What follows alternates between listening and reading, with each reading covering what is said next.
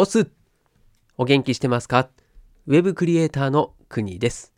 この番組はコロナ禍で飲食店を退職し、年収550万から0円になっちゃった僕が、個人で月収20万円稼ぐまでにしたことや、ウェブクリエイターとしての日々をお届けしながら、あなたを元気にしちゃう、そんな番組です。いや、なかなかちょっと息が続かないですね。さっささっささっささ、今日は12月の25日、メリークリスマスですね。はい、早いもんですね。もう年の瀬近づいておりますけれども、僕にはサンタさんは来ないな。この放送はですね、たまに僕の息子も聞いてくれてるんですよね。はい、なんで、サンタさんのことに関してはね、僕もあまり言えない立場なんですけれども、サンタさんっていいですよね。うん。みんなの夢やロマンを背負って トナカイに乗ってそして世界を飛び回っているわけですから。僕もいずれはそんなサンタさんになりたいななんて思ってるよ。ということでさてさて今日はですね、まあ、全然クリスマスうんぬんとね全く関係ないというか、うん、何でしょう。夢もロマンもねえじゃんっていう話にになりそうなんですけれども。はい。まあ世間的にはね今日クリスマスといえどもいえどもっておかしいか。土曜日なんで、うん、あんまりねまあクリスマスだからとも言えるかな。そんなにこの放送を聞いてくれる人っていうのもいないのでなんでゆるい話にしようかなと思ってですね。はい今日のテーマは脱サラすると給料日が楽しみになる。件。件はい。給料日は月にね1回じゃないよという話をしたいと思います。そうサラリーマンの時は給料日って月1回だったんですよね。で僕の会社では元の会社ではうんとね12日毎月12日が給料日でした。でその時のこう給料日の感覚とこう今、まあ、フリーランスになった時のお給料日の感覚っていうのがまるっきり違うので、まあ、今日はねその話をゆるっとしてみたいと思います。どうぞお付き合いください。はいだそういうね話お金の話なんでちょっとねクリスマスの日に話すような内容ではないのかななんて思うんですけどね、うんまあ、僕は、えー今日家族とねクリスマスパーティーをするんですよ。でクリスマスケーキは今回はね作るっていうことで無印であのーなんだあれなんて言えばいいんだろうスポンジっていうのかな？あ違うバームクーヘンだ。バームクーヘンをこう土台にしてね。でそのそれにこうデコレートするみたいな。そうそういうものがあったんですよね。うん。でそれを今日みんなでねちょっとこう、うん、作りながらやろっかみたいな。そんなねまあイベントごとですから、うん、そういうね楽しむっていうのもいいじゃないですか。はい。でなんだっけ。そう。でその今日は給料日のお話なんですけれどもまあ僕はね、うん、サラリーマンの時はもうその給料日があるものが当たり前だと思っていたし給料日が来ることを深く考えたことないんですよ。で毎月もらえるものが当たり前になっちゃっているのでその給料日が来たことによってのこの感動とか喜びとかありがたさっていうのはね、うんまあ、残念ながらそんなになかったんですよね。うん、でまあボーナスの時はテンションちょっと上がるぐらいですかね。で、まあ、もちろんそのお給料もらえるっていうことに対しての感謝の気持ちはゼロじゃないですよ。うん、ただ慣れてしまっているっていうところはありましたね。うん、で、まあ、大体お給料の中身って変わんないじゃないですか。うん、いつも思うのはね逆に引かれてるものですね。ああいやこんこんなね給料の金額から大体もう10万前後ぐらいは毎月ね何かしらに取られてその手元に残る金額って結構少なくなっちゃうじゃないですか。うん、でそれにその引かれる方にねちょっとこうショックを受けたりぐらいとかしてねいつも同じなのに。そう。そういう給料日の感覚だったので、まあ、今回ねその脱サラして、まあ、フリーランスになってまず給料日がないんですよ最初ねなくてまあいわゆる自分が何か仕事を取らないと持ってこないとやらないとお給料日自体がないんですよ。うん、お金をもらえないというねところから始まるわけじゃないですか。まずそこでこうサラリーマンの時とのギャップがあるあるわけですよね。でもう自分でどうにかお金作らなきゃいけないしその危機感もあるわけじゃないですか。じゃあねサラリーマンの時にいや今月給料日ないかもななんていう危機感がもしあったとしたら給料日来たらね多分ね感動すると思うんですよね。んだそういうね危機感がなかったなっていうのはまあ今思うと反省点ですね。うん。まだねそこまでの距離がね遠いんですよね。その実際自分がお金もらってないんでまあその飲食店だったのでお客様から直接お金をいただくタイミングっていうのはあるんですよレジでね。うん。それっていうのはある意味すごいいい点だと思うんですね飲食店っていうのは直接お客様とやり取りをするので、うん、生の声が聞けたりとかあとはねご飯美味しそうに食べてる姿を見てね家族団らんしてるのを見たりとかするといやこここのお店を自分が営業してるからこそこの楽しい場を提供できてるんだなっていうふうにちょっとほっこりしたりもするわけですよね。だそういう楽しみっていうのはあるんですけれどもそういざね自分にお金を振り込んでもらうっていうのはなんか事務的な部分だったりするしそうなんかちょっと遠いんですよね喜びが薄まっちゃうというんですかね。うん、それがまあフリーランスになったらまずはその危機感から始まりですよ。でやっとね自分で仕事を受注してでも最初慣れないですからもう死に物狂いでね、どうにかしてクライアントさんに自分のベストのものをお届けしたいというふうにね、いろいろ調べながらですよ。もう汗だくになり、汗だくっていうのはちょっとおかしいか。えっと、なんでしょう。焦りながらね。焦りながらおかしいかな。そう。とにかく、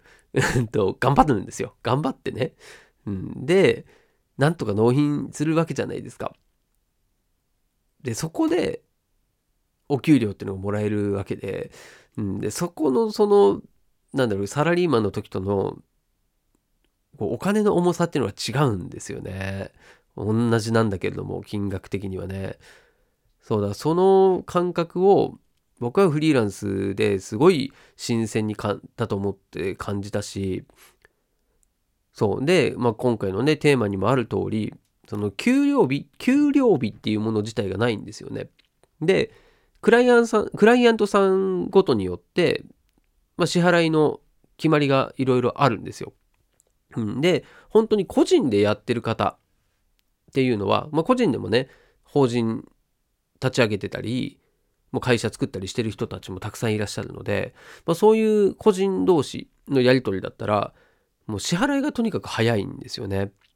で、例えば、なんだその月の分を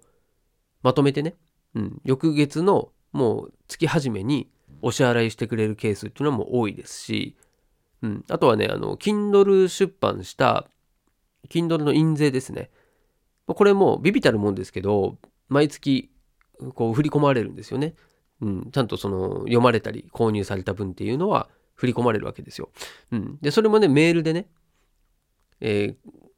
いついつに振り込まれますよみたいなのがこう来るわけですよ。そうだからその給料日という日がですねこういくつもあるんですよねこうポツポツポツっと、うん、だからこれ多分ずっと自分でねもっと努力していろんな行動をしていればその給料日ってねいっぱい増える。なんならもう毎日給料日じゃないのっていうそういう状態まで持ってけるんじゃないかなっていう今イメージしてますね。面白くないですか？それって。だ自分が種をまいてで、そこで育った、まあ、なんでしょうね、こう、み、み、み、なんだろう、トマト、トマトでもいいや。収穫する感じですよね。その、育てて、それを、収穫を、なんならもうね、毎日ね、こう、トマトがなってて、一個一個取ってと。それでそれ食べて、うん、感謝してって、ほんとそんなイメージなんですよ。うん、自分が育てたお金みたいな。うん、で、じゃあそのお金っていうのは自分がクライアントさんに、ほんとね、もう必死でいいものを作ろうと思ったその結晶の自分の作品だったり何だったりがですねクライアントさんのもとに届いた結果なのでもう全てがね自分次第だしそれがですねこう喜びでもあるんですよね。うん、だから本当ねその給料日に関して言うともうこうワクワクしますね。うん、すごい嬉しさがあるというかですね。うん、それはねもう今回このフリーランスっていうねこう自分で稼ぐっていうことの、うん、やってみて一番のなんだろうな喜びですかね。うん、で、まあ、これが全然稼げない月が本当続いていたのでもう底辺ですよね本当うん、月に2万円以上稼げた時なんてほとんどないので、それだけ低空飛行を続けていて、で、12月は、うんとね、11月ぐらいまではちょっと、うん、給料自体はね、少ない、そこまでいかないかなと思ってるんですけど、うん、ちょっとね、いろいろ、なんだろう、時間の費やす場所を変えているので、本当はね、こう右肩上がりでぐいぐい収入が増えればいいななんて思ってますけれども10月から11月はね倍ぐらいの収入になったのでそうなるのは一番理想なんですけれどもやっぱりね足元をちゃんと固めるべきだしうんその売買ゲームになるぐらいのまだね僕はフェーズじゃないんですよね。それは自分でも分かってるので。そうちゃんと自分のスキルだったりねあとは経験うんそれに見合うことをしていかないとうん、クライアントさんに迷惑かけちゃうなっていうふうに思ったので、まあ、そこはね、うん、自分でもブレーキ踏むとかブレーキ踏むというのはしたいななんて思ってますね。だ案件も手を挙げようかなと思ったのはいくつかあるんですけども、うん、ちょっとね、ぐっとこらえましたね、今回はね。だそれぐらい自分でもまだ足りてない部分、あと学校のね、そう、学校のこともあるので、まだその職業訓練に通っている状態ではあるので、まあ、そっちもおろそかにできないななんて思いながらですね、はい、最近はやっておりますということで、まあちょっとお給料日、ね、サンタさんがお給料を運んでくれればいいんですけれどもね、そういうわけではいかないので、自分でね、はい、給料日を作っていく、その楽しさがあるよっていうのが、まあ今、フリーランスでやってみて感じているところですね。うん。だからちょっと仕事をする上で、あのお金をいただくっていう感覚よりも、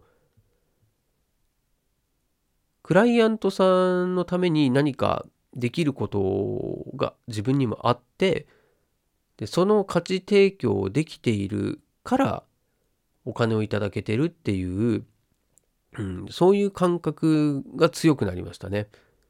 だからそのお給料日っていう概念がもう自分の頭の中にもちょっとなくなってるってことに、ま気づきましたね。うん、でこれはいい意味で、まあ、個人で稼ぐっていうものにちょっと慣れてきたのかなっていうのもあるしあとはねやっぱり不確定な部分ですよね。うん、それがまだまだあるのでだからもう本当、えー、明日の収入がどうなるのかっていうのは自分でもまだまだ想像できないですよね。これがある程度もう仕事が安定的に入ってくるような感じになればもうちょっとね先いろいろ予定が立てられるんじゃないかなって思ってるんですけど、まあ、まだそこまでにはいけていないので、うん、まあひたすらねこれはもう努力していくしかないし、まあ、今までもそうですけど、うん。まあ、1月で学校がね11日で終わりますんで、まあ、そのタイミングで次のまた新たなスタート切れるように今準備していこうかなと思ってますね。うん。まあ、学校がなくなってその分の時間に何をしていきたいのかっていうのをですね、まあ、自分で優先順位を立ててあとは予定立ててですねやっていくっていうのとあとはうん来年度そうだな来年度の一応目標みたいのもですね決めようかなと思ってますまあ大体今頭の中にぼやーっとはあるんですけどもまあそれをもうちょっと具体的にする感じですかねうん、とりあえずまあ考えてるのは、うん、まあ、事業自体はちゃんと立てていきたいので、まあ、その個人事業主としての開業届を出すところからまスタートかなと思いますね。来年の3月までにそれがまずできれば、えー、来年からはですね、青色申告の確定申告までできるので、まあ、まずそこからですかね。うん、そういったね、こう事務的な部分も、まあ、自分もね、やっていかなきゃいけないし、うんまあ、それもなんか自分でやったことっていうのは、このラジオでもですね、お伝えしながら、えフリーランスってどういうことやっていくのっていうのはね、うん、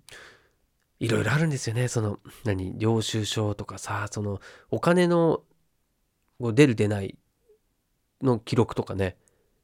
うん。で、どんな会計ソフト使うのとか、ね、請求書とか、見積書とか、まあ、そういうのもですね、もうめんどくさいんですけど、まあ、そこはちょっと避けて通れないところでもあるので、自分がまあ勉強したり経験したことっていうのは、もうここでもシェア、シェアしていきたいと思ってますんでね。はい。まあ、興味あるとか、いずれね、そういう世界に行ってみたいななんて思っている人は、参考になると思いますんでね。はい。フォローしていただけると嬉しいです。まだしてないんですか？はい。ボタン一つでできますんでね。はい。ぜひお願いいたします。あ、それはちょっとあれかな。えー、ポッドキャストとかの場合はですね、フォローボタンがない、あ、一応あるのか、サブスクリプションみたいな感じであるんですね。はい。なんで、何かしらでですね、はい、常に僕の放送を聞ける状態にしていていただけるとですね、はい、通知がいくと思いますんで、ぜひ、楽しみにしていただけたらと思います。はい、まあ、こんなね、貧弱なラジオですけれども、まあ、僕にしか届けられない放送、まあ、それもお届けできる、毎回は無理ですよ。毎回は無理、無理なんだけど、お届けできる時も、と、と、時もあるんでね。はい、ぜひ、それもやっていただけたらなぁなんて思っております。さて、今日はじゃあこんな感じでですね、まあ、クリスマス、良い一日をお過ごしいただけたらなと思います。Happy Merry Christmas ということでですね、はい、歌は歌いませんけれども、ね、クリスマスっていろんな歌あっていいですよね。うん。あの、なんだっけあれ、ほら、マライア・キャリーのね、歌とか、うん、歌、歌わないですけれども、あとは何、あの、ララスラストクリスマス、うん、ラストクリスマスっていうやつですね。あれとかね。うん、僕のあの歌好きなんですよ。好きなんですけども、うんまあ、ラジオでね、歌を歌うといろいろな問題がありますんでね。はい、ここでは伏せときますけれども、はい。な何の話だっけ。はい、そう。ね。クリスマスはね、はい、歌歌いながら、一人でもいいんですよ。えー、一人のクリスマスも、それはそれで味があるし、うん、あん、で、僕ね、実家の、実家のクリスマス、実家のクリスマスっておかしいよ。何言ってんの？えっと、実家ででね、テレビをちょこちょこ見るんですよ。うん、で、その時に、最近はですね、そのクリスマス番組みたいのが多くて、で、よくよくそのクリスマスの番組をちらっと見てるとですね、なんだこのクリスマスの雰囲気が、そのテレビの中でね、こう、すごい出来上がってるんですよね。で、それを、こう、お茶の間でですね、見てるだけで、こうクリスマスの雰囲気って、すごい味わえるんだなってちょっと思いました。で、まあ、僕の家族とかでは、その、テレビ見ないんですよ。だから、その、テレビの中で、こういろんなね、クリスマスのなんかさ、コスチュームみたいのをしてたりとか、音楽流れたりとか、そういうのありますよね。だそれがないんですよね、全く。うん。だからなんか、その、スマホに入ってる音楽の、こう、例えば Spotify とか、ね、Amazon Music とか、ああいうので、クリスマスのプレイリストみたいのあるじゃないですか。で、それを流して、クリスマスの雰囲気を出しながらケーキ食べるみたいなね。いや、テレビ見てれば、